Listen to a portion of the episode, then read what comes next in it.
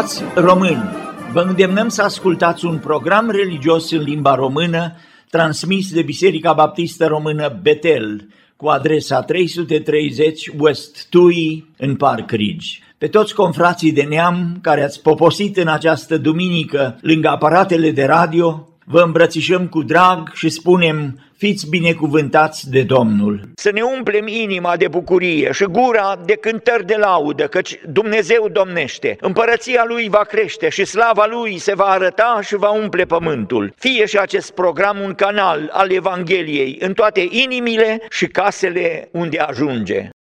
Amin.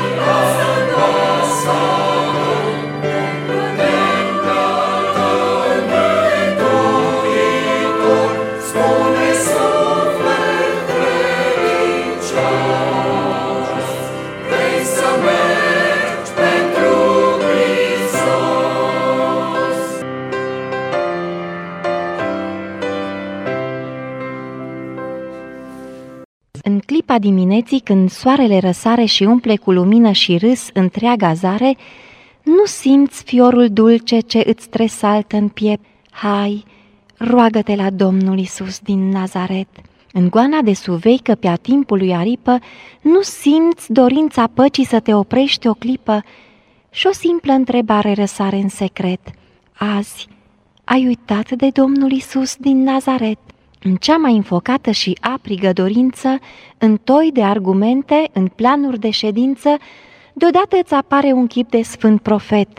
L-ai căutat pe Domnul Isus din Nazaret. În clipele de seară, când foșnetul adie mireasma răcoroasă cu iz de iasomie, n-auzi o voce caldă cum te întreabă încet, tot nu vorbești cu Domnul Isus din Nazaret și în orele de noapte când zboară poștalioane cu tainice răvașe de visuri la obloane, mai vine iar poștașul să ia târziu colet.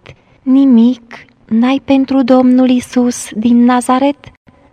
Să te asculte Domnul în ziua necazului tău, E un lucru măreț și divin, Să te ridice din valuri și din încercări, E un lucru măreț și sublim cum se îndură un tată de copiii lui dragi, Așa se îndură Domnul de noi.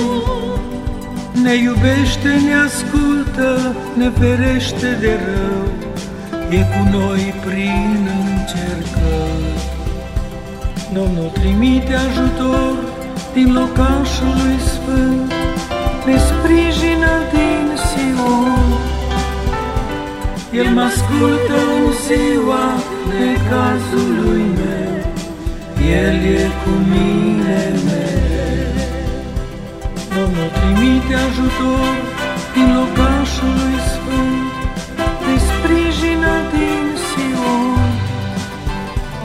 El mă ascultă în ziua necazului meu, El e cu mine mereu.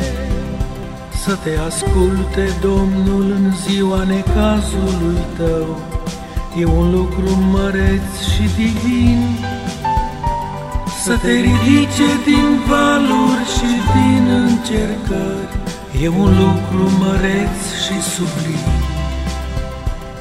Dumnezeu ne dă har și speranță, E cu noi zi de zi prin încercări.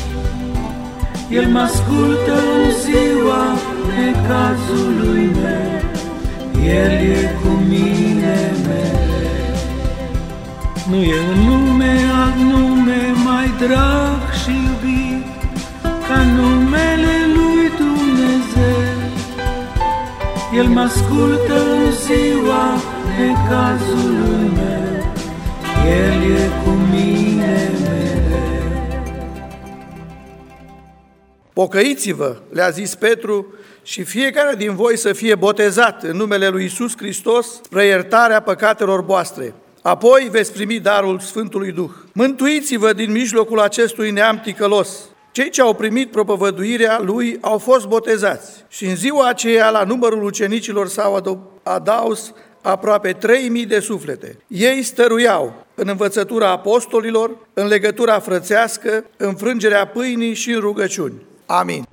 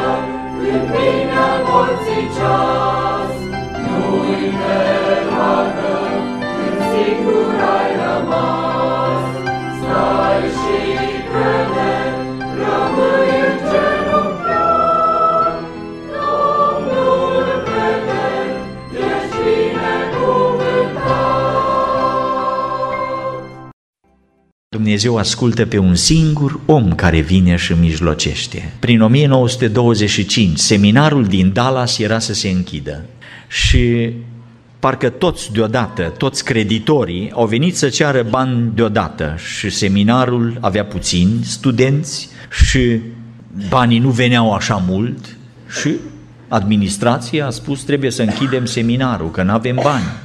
Și e un predicator care se ridică în mijlocul rugăciunii și spune, Doamne, așa cum sunt cuvintele în Psalmul 50, Tu ai mii de tauri pe mii de dealuri, N-ai putea tu să vinzi din taurii aceea și să ne trimiți nouă banii ca să nu ghidem seminarul? Și în timp ce grupul de profesori se ruga încă, la secretariatul seminarului bate la ușă un cowboy cu pălărie din aceea de Texas, cu cizmele de cowboy și spune aș vrea să dați cecul acesta pentru seminar. Stau de o săptămână în Dallas și am vrut să închei câteva afaceri și n-am putut și a trebuit să vând toate vacile cu care am venit și eu n-am nevoie de bani și vacile mureau dacă le mai țineam încă puțin, poate dați la seminar. Și secretara ia cecul și fuge repede unde știa că se roagă profesorii. Și bate la ușă și directorul vine și ea întinde cecul. Se întâmpla că profesorul acesta, directorul seminarului, îl cunoștea și când a văzut numele,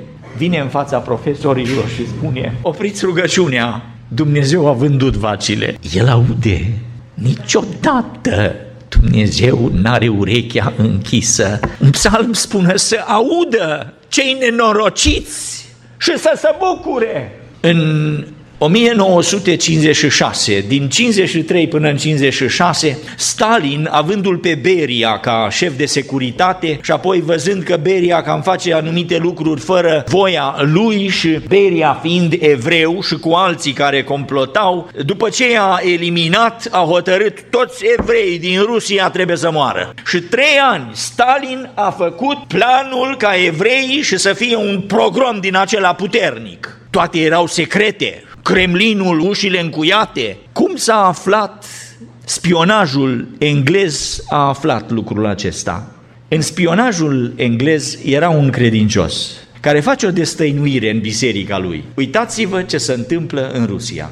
Stalin în 56, când a murit, avea 73 de ani, e încă putere. Și se pune la cale cea mai mare distrugere a poporului evreu în Rusia. Și în biserică, păstorul când aude, și mă, pe asta e Haman, din vechime! Și cheamă biserica câteva săptămâni la rând în Anglia, în Londra, să se roage pentru niște lucruri care nu trebuiau spuse, erau secrete, și biserica aceea se duce în locul secretelor, la tronul lui Dumnezeu. Și dintr-o dată, pe Stalin la pucoboală. Și sunt 16 doctori în jurul lui și nu știu ce să-i facă. Și aduc și lipitori să-i scoată sângele și să-i împrospăteze. Și în fața lor, cu toată tehnica de atunci, Stalin moare și planurile au fost zădărnicite. Pentru că Dumnezeu ascultă rugăciunea. În uh, epistola către evrei, la capitolul 12, ne duce autorul epistolei înspre locul de care ne-am apropiat nu de un munte care tremură, versetul 18. Nu v-ați apropiat de un munte care, de care nu se putea atinge nimeni și de care se atingea cineva, era cuprins de foc, de negură, de întuneric, de furtună, nici de sunetul de trâmbiță care suna prelung ca avertizare, ca nimeni să nu se atingă de munte. Dar de ce ne-am apropiat? Versetul 22. V-ați apropiat de muntele Sionului, de cetatea Dumnezeului celui viu, de Ierusalimul ceresc, ceresc, de zecile de mii de adunarea în sărbătoare a îngerilor. Prin rugăciune, și ca să vedeți că e vorba și de rugăciune, capitolul acesta are vor, e vorba de trai, de o viață în stăruința, în sfințenie și în puritate și în rugăciune. Versetul 17 spune, știți că mai pe urmă Esau, chiar dacă s-a rugat și a cerut binecuvântarea, nu i s-a mai dat, pentru că nu s-a putut schimba. Dar noi ne-am apropiat de sfatul ceresc al arhanghelilor lui Dumnezeu. Noi ne-am apropiat de Ierusalimul ceresc, de zecile de mii strânși în jurul scaunului de domnie a lui Dumnezeu, în adunare, în sărbătoare a îngerilor, care este biserica celor întâi născuți. Biserica în rugăciune are acces în sala tronului în care se fac hotărârile dumnezeiești pentru toată istoria. Ne-am apropiat de adunarea în sărbătoare a îngerilor care stau în jurul scaunului de domnie a lui Dumnezeu. Cu aceste cuvinte vreau să intru și să arăt cât de importantă este rugăciunea Sfinților. Cât de importantă e rugăciunea pe care ni s-a dat harul să o putem face în a intra direct la tronul lui Dumnezeu. Suntem o împărăție de preoți. Noi nu avem un preot, pe pământ și altă grupare alt preot. Noi avem un singur mare preot, un singur mare arhiereu și acesta e Domnul Isus Hristos, binecuvântat să fie numele. Noi suntem însă o împărăție de preoți care avem direct acces la tronul măririi lui Dumnezeu prin rugăciune. Ne dăm seama de onoarea care ni se face, dar și de cinstea aceasta. În Isaia cuvântul spune că Dumnezeu se uită, se uită și se miră. Dumnezeu se miră. Vede păcat, vede nelegiuire, vede minciună, vede crimă, vede întuneric și se miră că nu e nimeni care să mijlocească.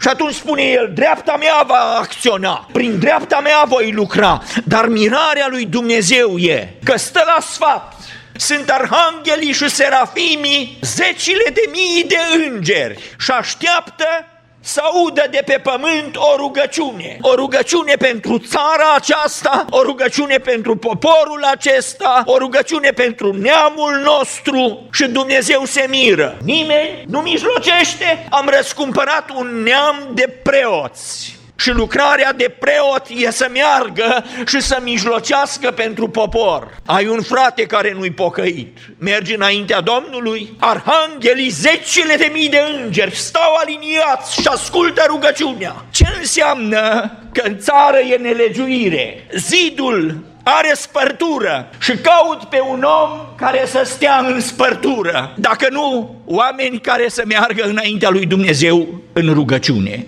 Permiteți-mi câteva exemple din cuvântul Sfânt. La 2 Cronici, capitolul 20, avem o stare de criză în poporul Israel și Iosafat, care este împăratul, să sperie. Iosafat e un împărat mare în Israel, e un împărat puternic și are o oaste mare. Fiii lui Moab, fiii lui Amon și cu ei maoniții au pornit cu război împotriva lui Iosafat. Și spionajul izraelit anunță și vin și îi spun, o mare mulțime înaintează împotriva ta de dincolo de mare din Siria și sunt la Hatzațon Tamar, adică Engedi. Deja sunt la Marea Moartă, au trecut din coace câteva zile. Nu mai e mult. Și toată mulțimea asta, mulțime ca pământul, ca lăcustele, vin peste noi. În spaima sa, Iosafat e speriat. Un om politician bun, un strateg bun, un om care știa să ia hotărâri, e speriat. Și a îndreptat fața să caute pe Domnul. Și a vestit un post pentru tot Iuda. E interesant că nu face mobilizare generală primul lucru trebuia să-l facă mobilizare, de la 18 ani în sus. Hai, facem o excepție, nu ne mai uităm la ce scrie legea, nu 20, nu 40, de la 18 ani, de la 16 ani, toți să vină sub arme. E mobilizare generală. Iosafat cheamă un post. Asta înseamnă rugăciune. Și ascultați că el e cel care conduce. Iosafat a venit în mijlocul adonării lui Iuda și a Ierusalimului în casa Domnului înaintea curții celei noi și a zis, el se roagă. Rugăciunea lui e o rugăciune în, cheamă, în care îl cheamă pe Domnul să-și aducă aminte ce lucrări mari a făcut înainte. Și noi suntem moștenirea ta. De ce nu acționezi acum? La versetul 13, tot Iuda stătea în picioare înaintea Domnului, deci erau în rugăciune, cu pruncii, cu nevestele și fiii lor. Copiii erau la casa Domnului. Sunt la vreme de necaz.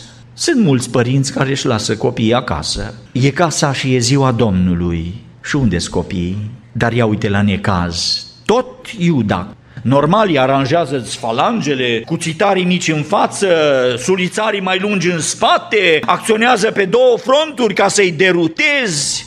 Vine un proroc, nu știm nimica de el. Era atunci Duhul Domnului a venit în mijlocul adunării peste Iahaziel și Iahaziel și spune, și spune împăratului și împăratul ascultă, îmbrăcați-vă în haine albe, în haine preoțești și luați-vă harfele și puneți să se cânte și să se cânte, să se audă peste toate văile din jur. Cântați cântările Sionului și să lăudați pe Domnul. Ce strategie e asta? Că vine puhoiul ăla care dă peste noi voi ieșiți înainte și cântați Domnului. Și Iosafat acceptă. Și ascultați, în clipa când au început cântările, versetul 22, în clipa când au început cântările și laudele Domnului. Observați semnalul? Semnal pentru cine? Ascultați, în clipa aceea Domnul a pus o pândă împotriva fiilor lui Amon. Dumnezeu e cel care așteaptă un semnal. Și semnalul acesta e poporul care vine și se roagă, e în post și rugăciune și laudă pe Domnul și iese afară să răsune dealurile și să audă toate ființele din univers, că poporul acesta laudă pe Domnul și că în clipa cea mai grea se rează-mă pe Domnul Dumnezeu. Și Domnul pune o pândă, trimite un înger. O pândă înseamnă nu chiar un înger din aceia puternici, mari, Pune o pândă, un, un înger, trimite un înger acolo să rezolve problema. Și pânda aceea face răzmeriță în toată oastea aia. Ce planuri și-or fi făcut ei? Și... Lupta nu era pe câmp acolo, lupta era în domeniul spiritelor. Al doilea caz pe care vi-l dau e Ezra. dacă deschideți câteva pagini în cartea lui Ezra, capitolul 8. Împăratul le-a dat voie și le-a dat scrisori. Și Ezra a avut curajul să meargă înaintea împăratului și să spună, mergem, vrem să ridicăm templul, vrem să aducem jertfe Domnului Dumnezeului nostru. Și împăratul, inimă largă, mergeți, și cât aur vreți să luați, luați. Și cât argint vreți să luați, luați. Și luați și vasele de aur și de argint de la casa Domnului care au fost. Luați-le și pe acelea. Și ei le iau. Și Ezra spune, mâna Domnului este cu noi, mâna Domnului ne păzește. Dumnezeu, cine e Dumnezeu ca și Dumnezeul nostru? E Cel care ne-a scos din Egipt cu mână tare, a despicat apele. Și acum sunt toată adunarea aceasta și au cuferele pline cu aur și argintul abia-i cărat de măgari. Și vin la Ezra și îi spun, Măi, dar tu știi cât e drumul până acolo? Te avem luni de zile de mers. Tu știi că pe toate drumurile sunt hoți și bandiți și noi nu suntem nici înarmați, nici unul n-a luptat. Gândiți-vă niște, niște evrei din aceia cu bărbi și vin și îi spun, măi Ezra, cum mergem noi cu copii, cu femeile astea, cum? Și cuvântul spune că era normal și probabil că ar fi fost normal să ceară gardă împărătească. La capitolul 8, versetul 22 spune Mi-era rușine să cer împăratului o oaste de însoțire și călăreți ca să ne ocrotească împotriva vrăjmașilor pe drum, căci spusesem împăratului Mâna Dumnezeului nostru este spre binele lor peste toți cei ce-L caută, dar puterea și mâna Lui sunt peste toți cei ce-L părăsesc. Și acum eu să cer de la împărat? N-ar râde împăratul, ia auzi măi, ăștia cer și să laudă cu Dumnezeul lor, dar vor eu să-i apăr. Și ascultați la versetul 21, acolo la râul Ahava, exilații care porneau și aveau în visul lor Ierusalimul și porneau înspre cetatea scaunului de domnie a lui Dumnezeu. Am vestit un post de smerire înaintea Dumnezeului nostru ca să cerem de la El o călătorie fericită pentru noi, pentru copiii noștri și pentru tot ce era al nostru. Versetul 23. Pentru aceasta am postit și am chemat pe Dumnezeul nostru și El ne-a ascultat. Pleci într-o călătorie, și nu suntem toți într-o călătorie? Nu mergem de aici înspre un Ierusalim care ne strălucește în zare și ne-a fost făgăduit de Domnul? Cum mergem fără o gardă puternică? Cum mergem spre cetatea de sus, fără ca să fim păziți de soldați puternici? Și Ezra merge și știe că paza cea mai bună e la Domnul. În rugăciune e puterea. În rugăciune e cinstea pe care o avem să intrăm în sala tronului lui Dumnezeu. Frați și surori, suntem copii ai Domnului și Dumnezeu a pus pe, în viața noastră, pe inima noastră, o sarcină atât de mare să mijlocim pentru alții. E vorba de un curaj să mergi înaintea Domnului în rugăciune, E vorba de o luptă, e vorba de un consum al nostru personal, de aceea și postul. Nu o dorință, dacă îmi dai bine, dacă nu. Mă leg de Domnul și vreau și nu mai mănânc și stau și nu mai beau. Vreau ca Domnul să răspundă și să facă lucrarea după cuvântul și după bunătatea sa și după promisiunile sale cele mari. O, dacă a zis Domnul, împlinește și așa. A zis că 70 de ani își va împlini cuvântul. Daniel moare probabil acolo în Babilon. E prea bătrân să mai plece înapoi acasă, dar se îmbracă în sac și cenușă și astfel intră pe scările de aur ale gloriei înaintea lui Dumnezeu și îi aduce aminte, Doamne, împlinește-ți făgăduința față de robii tăi. Și când o hotărâre omenească pare imposibil de schimbat, poporul lui Dumnezeu știe că e un Dumnezeu care schimbă și lucrurile care nu se pot schimba. Și o tinerică are curaj să înainteze în numele lui Dumnezeu. Vă cer, frați și surori, în numele Domnului, pentru vremuri grele, pentru vremuri grozave, întunecoase, de păcat când lumea bea păcatul ca apa, nelegiuirea așa ca apa și nu le mai pasă nici de păcat, nici de crime, nici de nimic. Într-o vreme ca aceasta, când e spărtură mare în zid, Dumnezeu ne cere să stăm în spărtura zidului și astfel să avem rugăciuni la tronul îndurării, pentru vreme de înviorare, pentru pocăința multora, pentru ca neamul nostru să fie adus înaintea lui Dumnezeu în rugăciune și să se pocăiască, ca să putem să ne împlinim și noi menirea pentru care ne-a chemat Domnul. Și El, Dumnezeu, să lucreze prin Duhul Sfânt la inimile noastre, ca să înțelegem care este chemarea Duhului care cu suspine negrăite, pentru că nu știm cum să ne rugăm, ne duce la tronul lui Dumnezeu ca să mijlocim pentru alții. Domnul să ne ajute și astfel să fim cu adevărat sfinți ai Domnului, eroi ai credinței, oameni care să trăim după voia Lui, în lumina și îmbrăcați în gloria Lui. Amin. Dacă ne adunăm în Domnul, dacă avem al Lui Duh Sfânt, dacă inimile noastre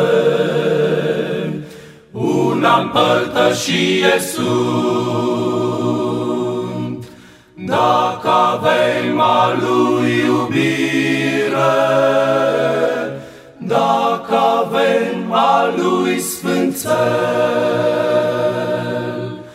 atunci ori și când ne strângem, este între noi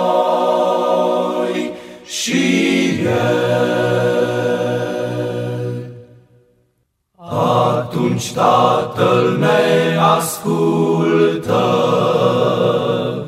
tot ce cerem fericit.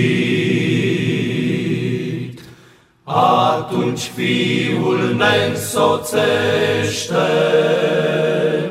prin cuvântul Lui Sfințit. Atunci Duhul